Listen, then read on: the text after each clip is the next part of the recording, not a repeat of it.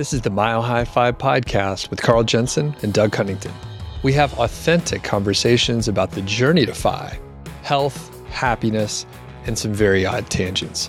We interview FI experts, side hustlers, people on their way to FI, and those who have reached the other side. Join us every week, and if you want the show notes and links and all that other stuff, head over to milehighfi.com.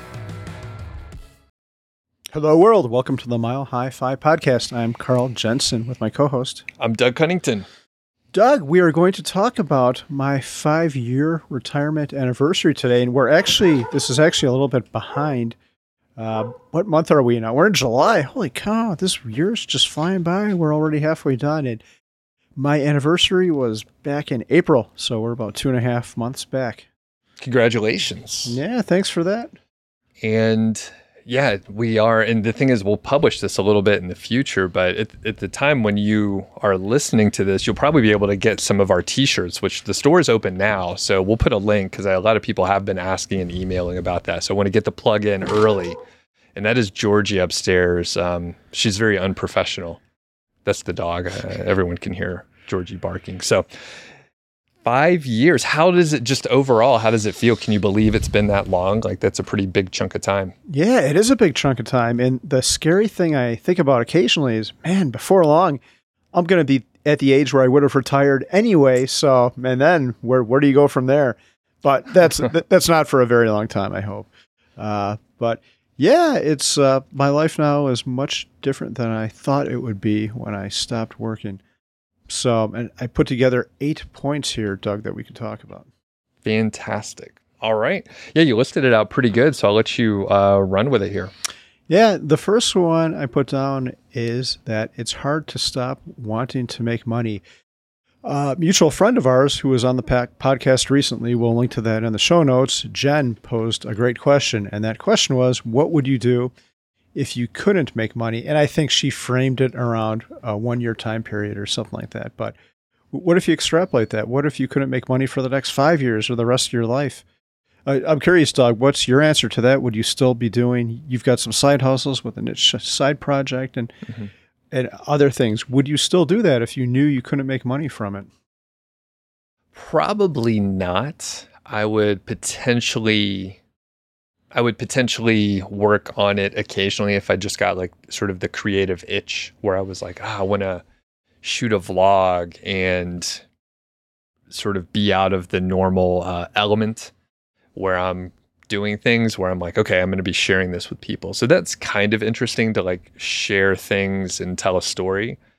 But a lot of the stuff that I do that where I earn money, I probably wouldn't do it.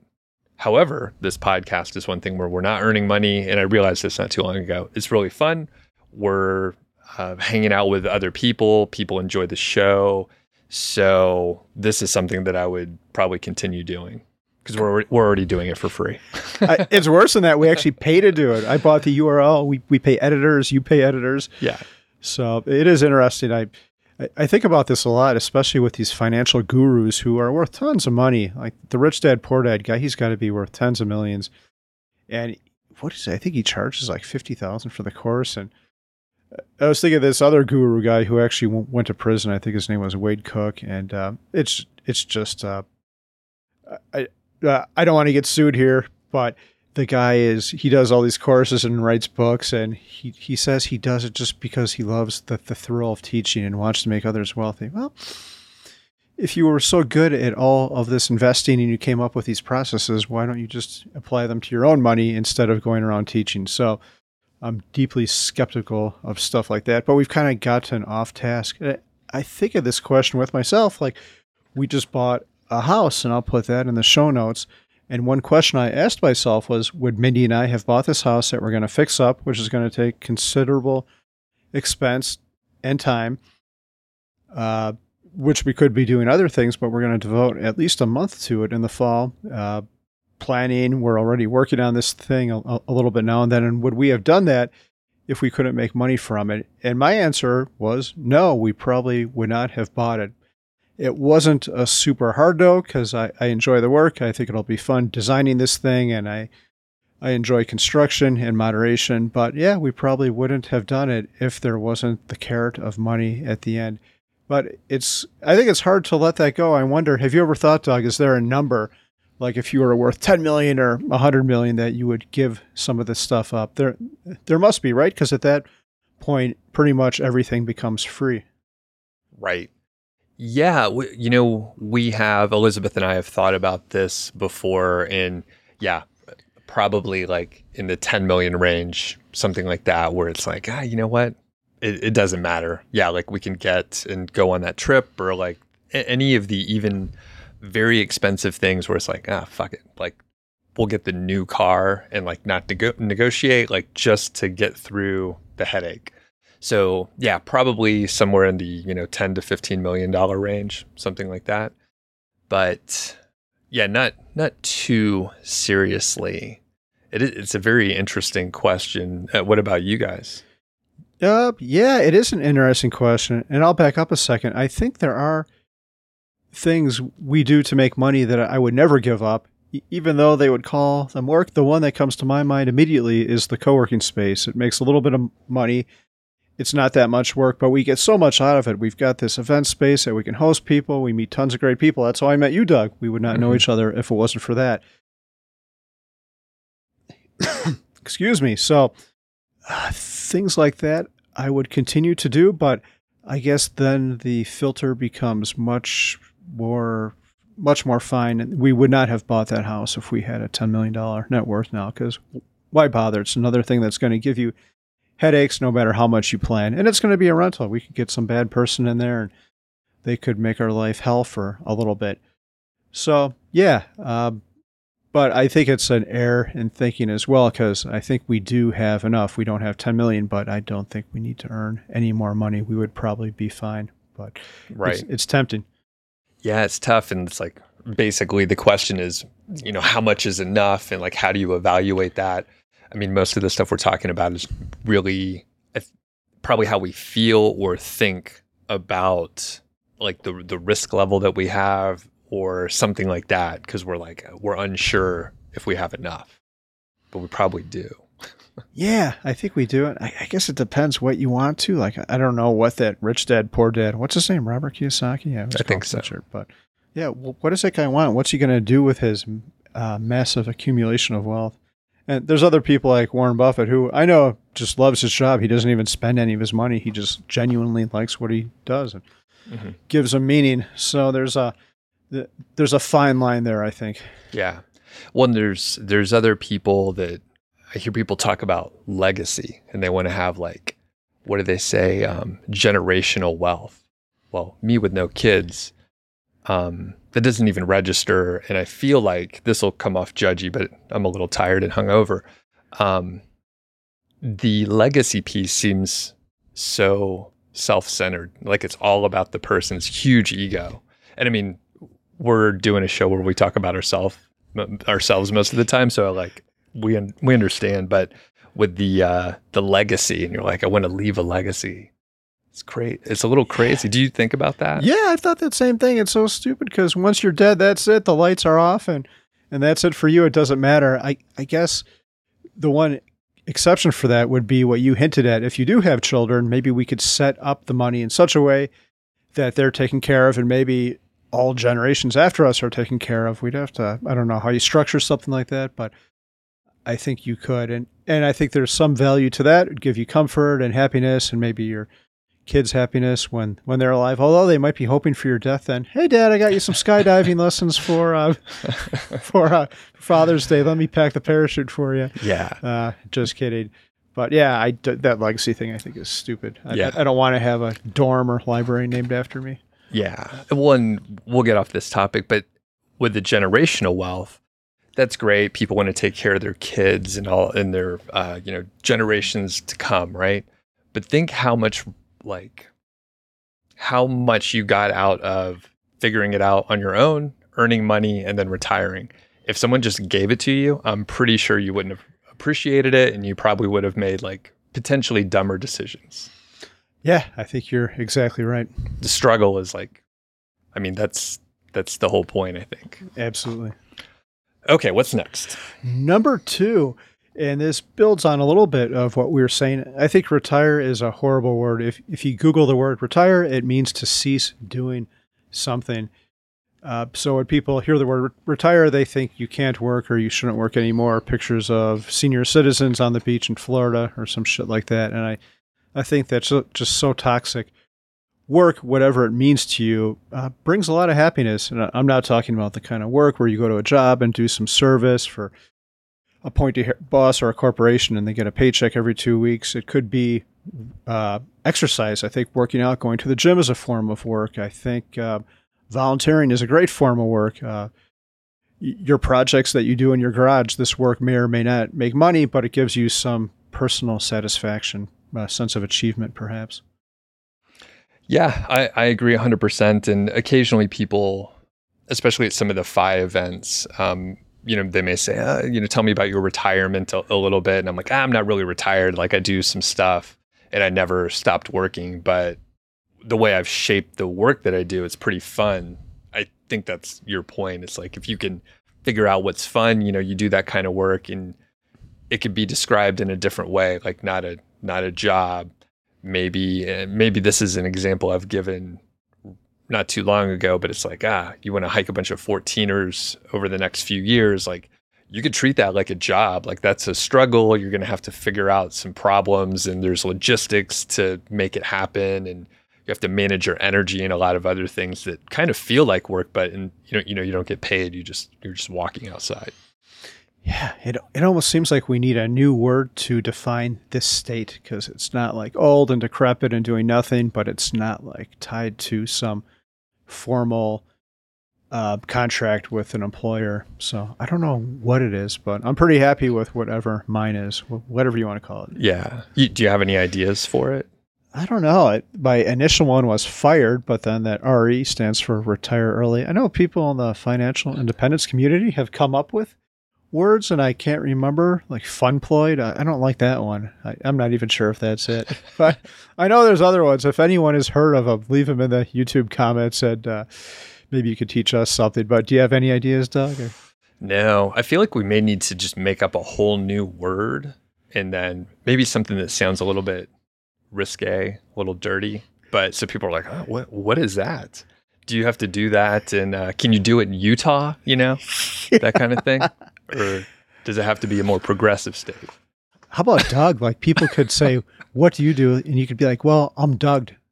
They'll be like, "What? Yeah, I'm gonna in a couple years. I'm planning to do Doug." Everyone wants to do Doug. I, I smell a T-shirt opportunity. That that could be a special edition uh, T-shirt just for the the big patrons out there. Okay, yeah, I think retire like the the word retire definitely different connotations to different people, and that's why folks look at you funny when you're like, yeah, retired, and you're as young as you are. You know. Yeah. There's one final thing I want to say about this. Just because you are fired doesn't mean this work can't earn you money. Uh, um, and I think I'm, I'm a good example of this. I started the blog and I never thought we would make money from it, but then we did but I would do it for free. I just love the process of writing and putting my thoughts out there. It's therapeutic, and hopefully I help some other people. But yeah, I would totally do it for nothing. And it, but it makes money, and some people have an issue with that. But eh, mm. whatever. Yeah. It's okay. Yeah, people split hairs and they I think they focus on the wrong part and they're like, "Well, you're still earning money or Mindy works," but the the fact is like you wouldn't have to. It's the financial independence and now you have options. Yep. So, all right.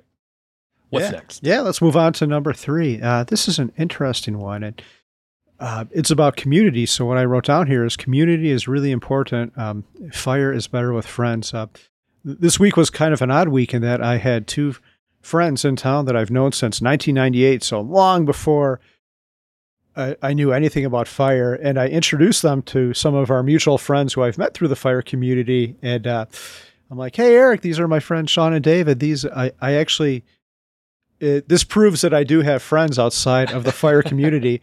And I started thinking about that.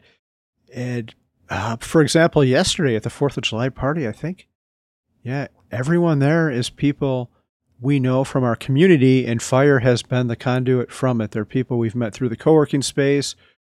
Uh, we met Jake, who was on the podcast uh, a little while ago. I met him in a meetup in Denver. Yeah, everyone there was someone I met uh, because of the fire community. And I think that's great. And I'm very thankful that we live here because there are people who can go for a hike at, at uh, noon on a Thursday.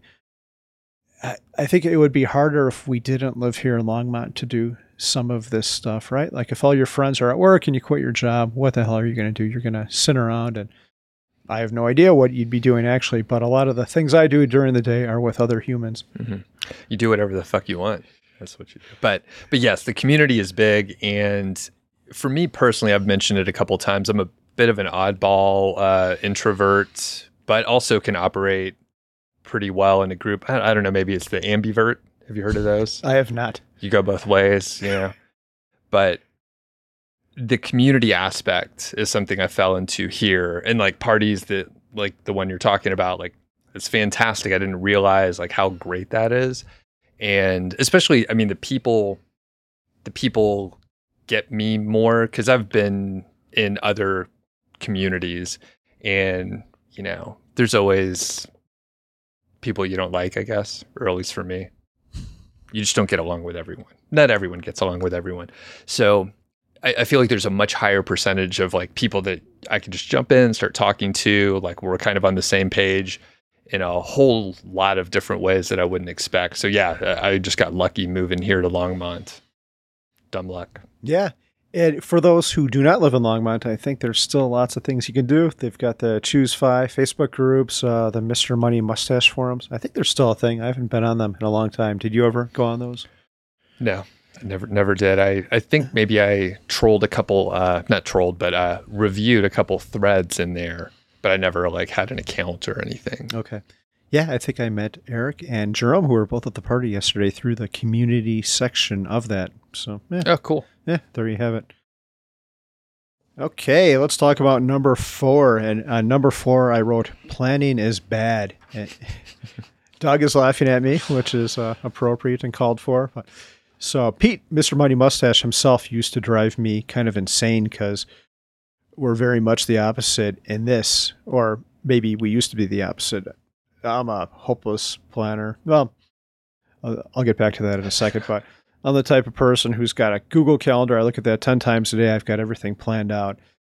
And Pete is the exact opposite. He doesn't plan anything out. So if you say, hey, Pete, can you come help me next Friday? he'll be like, "Well, can you ask me like Thursday night or Friday morning, and I'll I'll, I'll see what's going on." And he's not a jerk. Help was probably the wrong word. Like, uh, Pete, do you want to go on a hike next Friday? Like, well, let me know on on uh, Thursday night. And it, it used to drive me a little bit nuts because you could never plan anything with this person. But now I see why he does it. And we've had this conversation about travel when you go on travel and everything is planned out it makes for a negative experience. You feel worn out. You've got all these constrictions. It takes you out of the moment, right? Because you're like, okay, we've got two more hours here, and then I have to be here to catch the bus or whatever. And um, I think there's a saying that goes with this, like for everything you say yes or everything you say no to. I'm totally screwing up the saying. Do you have any idea what I'm talking about? Um, everything you say yes to means you're saying no to something else. Yeah, and that's totally true. Uh, I think life is a lot better when it's spontaneous. You're just going for a walk and you have a random conversation with someone, and then you make a plan to do something, and next thing you know, you're starting a business. Uh, that's an extreme example, but yeah, damn, like tripped on the sidewalk and then started a business with somebody. Um, no, that totally makes sense, and certainly there's a there's a great balance you know, for example, if you're thinking, well, I got a couple uh, concerts that I'm going to be going to before too long. I know you do as well. So you're like, all right, you got this anchor point or two, but around that, like maybe you don't know what you're doing earlier in the day. So if you did bump into someone, maybe they're going to the same show, and then you're like, oh, let's uh, meet up for uh, drinks beforehand or something, and that's pretty fun. Yeah, yeah, it is annoying. The the concert one that brings up another one. We had booked tickets to this concert, and someone else was like, "Hey, you want to come hang out with me in California?" I'm like, ah, nope. I guess we've got this. I promised the kids, so now I cannot do that. And you can tell yourself, well, maybe it would have sold out, but you know, you can always get a ticket. You might have to pay a little bit more, but yeah, it's best to keep life as open as you can. Yeah. Very good.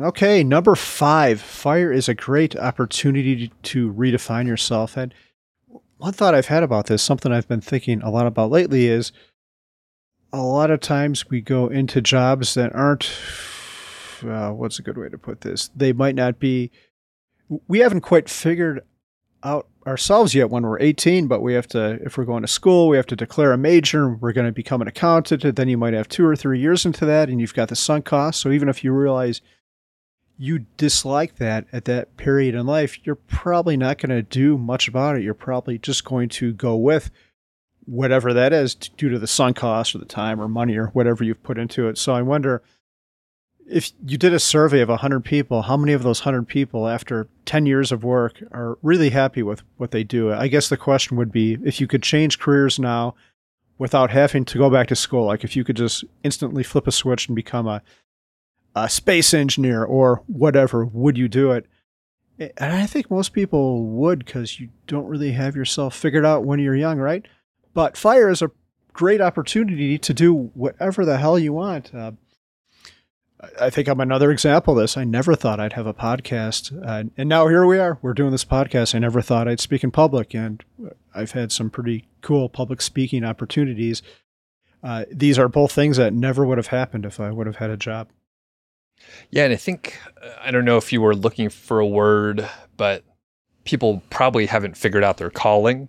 Is that what you're? We were thinking like when you're 18, you're not you're not like I definitely want to do this. You just kind of well, I know I fell into my major, uh, the job that I had, and then like you're saying, like five, six, seven years later, it's like what the fuck am I doing? Like this is really boring, and I don't want to do it anymore. But you stick around because you got golden handcuffs, or you just don't know what else to do because of having to start over. If you're like, oh, I'm gonna now I'm gonna be a whatever, a pharmacist.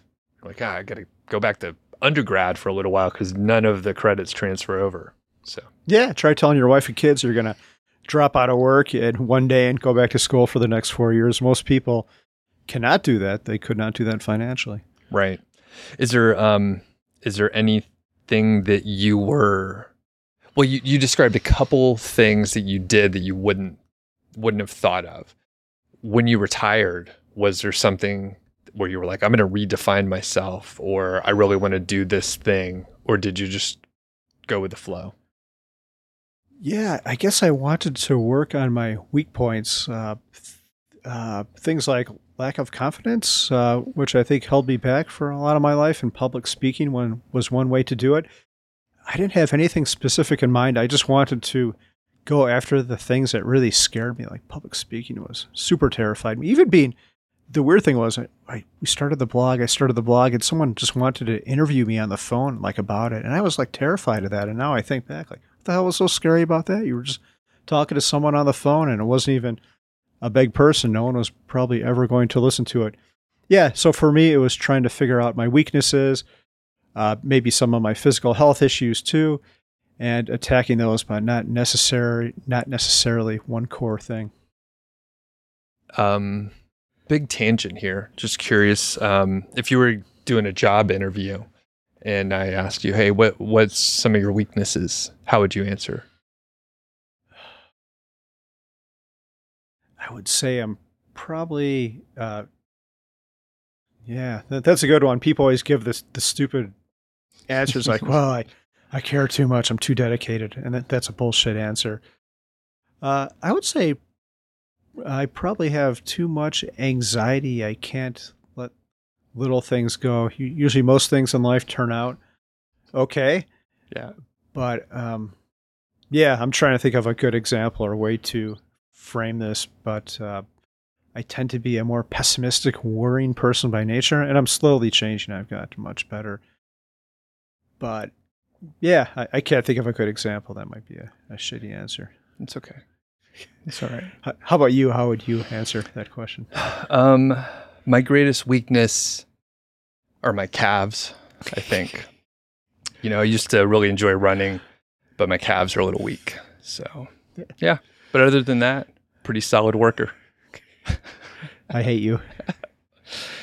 That's a good. That was a whole setup just so I could say that. I didn't even care what your answer God, was. God, I fell right into it too. nah, nah. I think um, I, if I was really doing a job interview, I probably, I think my work ethic at this point It's probably lower than what an employer would need or want to have on staff. So Yeah. I probably wouldn't get hired. no, but I, I mean, I, I deliver stuff though. I ship stuff all the time. Like we we haven't missed a show. I have a couple other things. Like I always deliver, but um, yeah, I'm not a perfectionist. I'll put it that way. Yeah. So, Huh. Okay. and the calves. Yeah. All right. What's next? Uh, number six, uh, I wrote down money is a tool and nothing more. I read a great quote by Morgan Housel. You know who that guy is, right? He wrote a It- money book. Yeah, he wrote a money book, The Psychology of Money, I think is what it's called. But he had a quote on Twitter. He said, Buying stuff to demonstrate wealth is the surest way to lose all of your wealth, which I thought was pretty cool. So you could do a lot of different things with money. But yeah, to Morgan's quote, if if you're buying stuff to try to fit in to satisfy your ego, um, God, I worked at my first job. Everyone was into cars, so everyone would buy a car, and then they would send the whole department an, the, an email with a picture of the car. I'm like, what the fuck is this crap?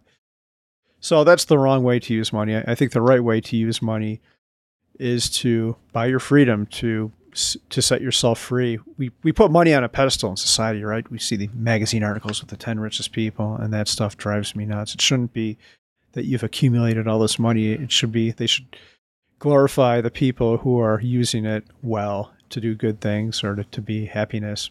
I, I suspect no one would buy that magazine. Right. Or- Right. Right. I- Well, and I think, you know, you've noted here money is a tool. And I think, you know, people probably don't connect the dots well for like what actually makes them happy. And they think like impressing people they don't care about might make them happy. But if they don't care about them, then who, who really, who cares what they think? So if you use it as a tool on stuff that makes you happy, then that's, that's perfect. I think like that's how you should use the tool. Yeah. I use the tool to buy actual tools as well, which make me happy. Yeah, very meta. Yeah, it's a tool to get more tools that you could build things, even you know other kind of tools with those tools that you purchased, you could. like a jig, because a, a jig is a is a tool that you use to make something else, right? It is. Yeah. So Uh, fine carpentry. full circle. or perhaps a guitar.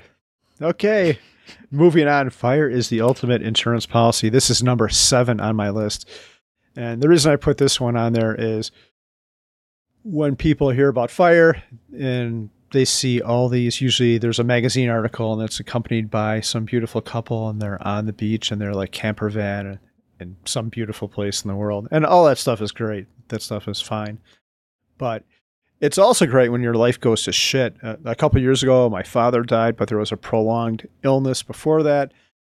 And uh, well, that situation wasn't great. I was happy that I could tend to it. I didn't have to work. I could drive back and forth. This was in the middle of COVID, so I could drive the 800 miles to my parents' home and help them out. So, fire is great for all the really good shit, the travel, and whatever else you're fancy. How many guitars do you have now? Like 384? Or? Uh, it's like eighteen or something. Yeah, it's a significant amount. You should. Are you ever gonna like smash one like the Who or something like that? Like just, just get a crappy one. Probably not. Probably not. But I'll So- consider it if we got a cheap one, I guess. Yeah.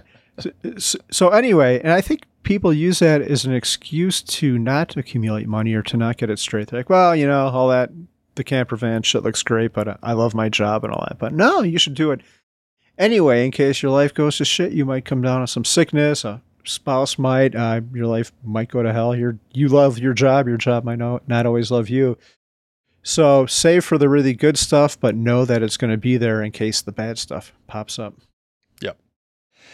Yeah, and I mean, I had a similar experience with my mom where I, she was sick, and I was able to travel back quite a bit. And to your point of like taking it, I guess it actually leads to the next thing. So I'm not gonna, I'm not gonna say what I was gonna say. I'll hold it for a second. But yeah, it gives you the flexibility in the good times and the bad.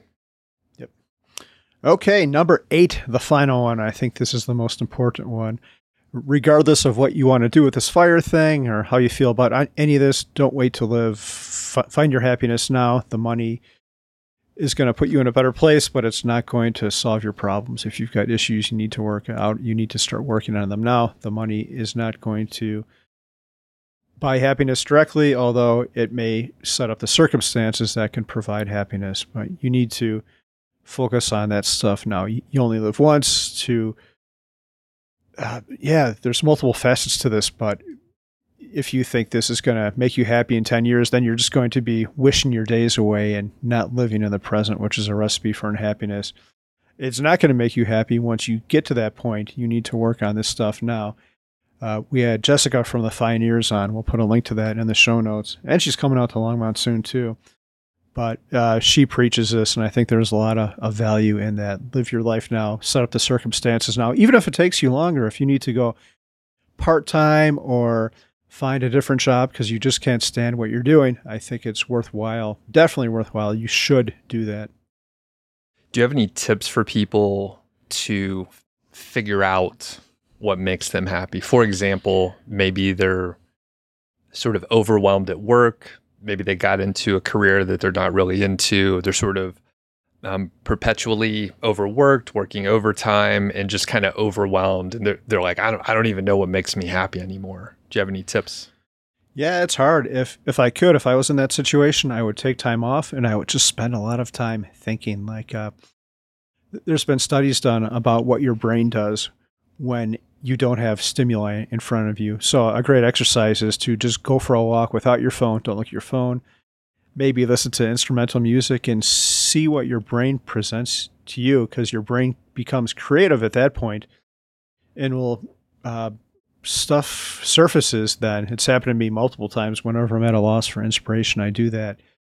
But just taking the time off and perhaps forcing yourself to be bored will allow yourself to figure things out in general that you might not have been able to do if you had the the job. And I, I think most places, especially now, would probably go along with, with something like that. I need to frame it as a mental health break. I need to take the next month off or some shit like that. But yeah, it can be challenging. I think going back to what you said a moment ago with with the cars, a lot of people, if you're buying stuff to make other people happy, you probably haven't quite figured out your happiness yet because that's your external scorecard, which is never going to be a recipe for happiness, not in not the internal scorecard, which is what you really have to work on. Mm-hmm. How about you, Doug? What tips do you have? Gosh, I I don't know. I don't I mean, like you said, it's very valuable to sit with your own thoughts and kind of figure shit out a little bit. But I'm, you know, we kind of talked about this in other episodes. I'm kind of upbeat anyway, generally kind of positive. I'll maybe like uh, maybe every month or six weeks, I'll hit kind of a, a down period where I just don't feel as um, upbeat or positive or whatever, or, or I feel overwhelmed.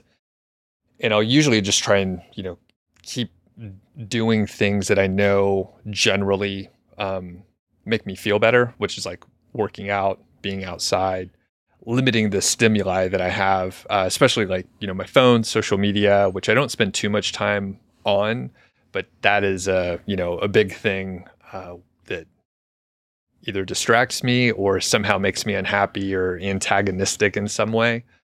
Um, but as far as like figuring out what makes you happy, I would, I mean, I think you probably have to go to therapy or something like that. I'm not, I don't know, maybe list out things that you do enjoy doing and maybe prioritize and just test things out. If you're like, ah, I maybe want to get into hiking more. Try it out. Like it, maybe you want to get into sailing or some activity, hobby thing that you thought maybe you want to do to just test those kind of things out. And I think you know, going after those sort of either creative or physical pursuits is good. It's challenging. It'll probably stimulate you. Maybe learn a new language, right? Like a couple things like that, which I'm just saying stuff you can do. But that's usually what I end up doing. It's like I'm doing stuff and I have a ton of hobbies and I'm like always occupied. If I had free time, I can do one of like 10 things that I enjoy doing and I'm never like at a loss for like you know, if it's raining outside or if it's storming or cold or hot or whatever, like I can do indoor, outdoor activities. So I have a lot of things that I'm interested in and I'm just curious. And I think that's helpful. Uh, does that make any sense? I'm just saying saying what I do all the time. No, it, it makes a lot of sense. Uh, and you kind of hinted at something that you don't have to, I don't think you have to have one core activity. One mistake I made is I thought I would have to do something for 20 or 30 hours a week, and I didn't know what that would be. And it kind of gave me anxiety like, do I need to learn how to make furniture or do fine woodworking or something else? And I found that not to be the case. This is number nine, unplanned for number nine, but you could do a lot of little things in life and be happy. And, and I know you do this, Doug. You play the guitar, you, you work out, you've got, but you don't play the guitar for hours on end, right? You do like 20 or 30 minutes a day. You've got a lesson. You work on your side hustles. We work on this. So there doesn't have to be one thing. You could just experiment with a ton of different stuff and see what sticks. I think one question you've asked to guests on previous podcasts is what activity makes you forget about time? And I think that's a great thing to ask yourself like when you're playing the guitar or when you're writing when you go into that flow state that's probably where your happiness comes from and you should try to find ways to get that state in your life yep and that is exactly what i was looking for when i asked that question not as not as many people like deliver the answer that i expect. It's kind of surprising. Well what's one of those activities for you where you lose track of time? Uh, it's definitely writing. That's the number one. And maybe uh, working on certain home projects where you're trying to figure out an issue and it's not just all physical labor like like that gets monotonous. Moving rocks all day which i do. Uh, th- that isn't as fun but we, when you're trying to solve certain problems and then all of a sudden you come up with a solution but that's not the problem with that is it's not easily replicatable i can't always be working on the house i'll finish the project and then it'll be done so i'd say the other caveat to this is you have to find things that are easily repeatable. And for me, that would be writing. Cool. Yeah. And I mean, you nailed it. Playing guitar sometimes is, yeah, like an hour or two will go by and it felt like just a few minutes. Although you're right, I do a bunch of different activities and only like small chunks, which is why I'm not a very good guitar player. Um, I'm in okay shape and not great shape. And some people just go all in in certain areas, but I just kind of dabble in a bunch. So yeah, I just kind of suck at many different things. it's okay as long as you enjoy it. Yeah, yeah, that's the thing. Like there's there's no pressure to be good at the stuff that I'm doing. It's just like, ah, like I usually get something out of it. It's pretty fun. I don't have like a super strict regimen. Um I got a couple friends and I guess it's uh, it doesn't matter where they're at, but they were they were working out and training for a specific thing. So they're like constantly like working on that and it's a little bit of stress and they have to watch their diet and basically like it doesn't sound very fun and it's for like a prolonged amount of time and i'm like ah you know what i just kind of like the casual approach for most things so I, I think that's another t-shirt embrace the suck embrace the suck yeah, I think that. Yeah, we may have to workshop that one a little bit. It sounds a little dirty. Can we tie it into the the Doug reference? I I, I want to be Douged so I can suck. so, yeah, this is. Uh, yeah, we we may have to think about that one a little bit more. I'm not sure. What picture will we have on there? That's that's the big thing. It'll I, be your face, I think. I, no, no, that would be bad. I, I have no idea. All right. So there's nine things that you learned um, after you retired for five years. Congratulations again. That's uh, it's pretty amazing. Yeah. Thanks for that, Doug. Life is good. I'm never ever going to go back to that 40 hour a week job, which is uh, so I think I've made it. You have. All right. Well, we'll catch you all on the next episode, and be sure to check out uh, the T-shirt shop. The proceeds go directly to what supporting the show. I think. Yeah, directly to us. Well, yeah, we've been paying the bills to uh, the editor. Uh, yeah, we've we both have some money into this. I had to buy the URL for like seven hundred bucks from some weird person in California. But yeah, and then yeah. after that, I don't know what happens. Do you buy more guitars? Uh, I don't. I don't know. Well, the the thing is, um, they're very reasonably priced. So I think we make like 80 cents per shirt or something like well we may actually go over the numbers I, I don't even know the numbers and stats and stuff but that could be a future so, show where we like talk about the details like the downloads and the growth of the show and all that kind of stuff but yeah we're not raking it in but we appreciate any support y'all y'all can give because we have an editor anastasia who does a great job and she's in ukraine actually still uh, working with us and her and her family are doing all right right now. Yeah, scary. Yeah. Okay. Well, on that note, we'll catch you on the next episode. See ya. Thanks for listening to the show. That was the Mile High FI podcast, and I'm Doug Cunnington, the Balder host, and Carl Jensen is the cool, sexy one. If you dig the show, please do three things for us. Number one, tell a friend, a family member, an enemy about the show. We really don't care who you tell. Maybe forward them a specific show that you know that they will like. It's the single most helpful thing that you can do to spread the word. It's like giving us a virtual high five, and uh, actually, we don't give high fives in, in person, so the virtual kind's pretty good. And more importantly, your friend or family member or even your enemy will appreciate the fact that you were thinking of them. Number two, make sure you're following or subscribed on your podcast app Apple Podcasts, Spotify, Overcast, YouTube, whatever you're using. And that way you won't miss a show. And number three, please leave us a rating and review. We read them on the show occasionally, and you might hear yours out there on an upcoming episode.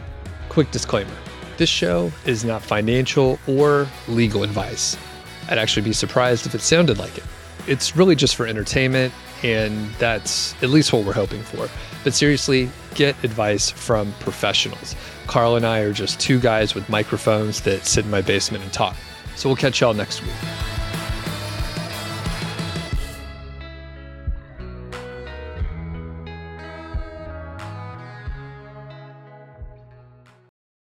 On a scale from 1 to 10, how hungover are you today?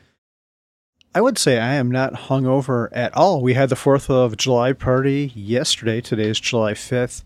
And I tried to restrict my alcohol intake. So by the time I went to bed, I was pretty sober. But the issue was I went to bed at midnight. And usually we go to bed like at 9 o'clock. And I'll wake up at pretty much the same time, no matter what time I go to bed. So I feel like crap today, but it's from lack of sleep and not from too much booze. Gotcha. Yeah, I I'm probably like a five. I hadn't thought about it too far. I didn't limit the alcohol. In fact, I caught a ride from someone. So, uh, similar to you, I went to bed later than I normally do, although not as late because I didn't stay for the fireworks. I got out of there. But I didn't sleep well because I did drink a little bit more. However, I drank a bunch of coffee. So I am feeling better now, but I know there's like that that little feeling in the back of your head where you're like, you know you're tired. You're gonna crash later. So later on this afternoon, I'm not sure how it's gonna look, but hopefully I'll catch up on sleep. I'll probably go to bed very early and get a lot of rest. Cool. Unless I drink again tonight. You never know how it's gonna turn out.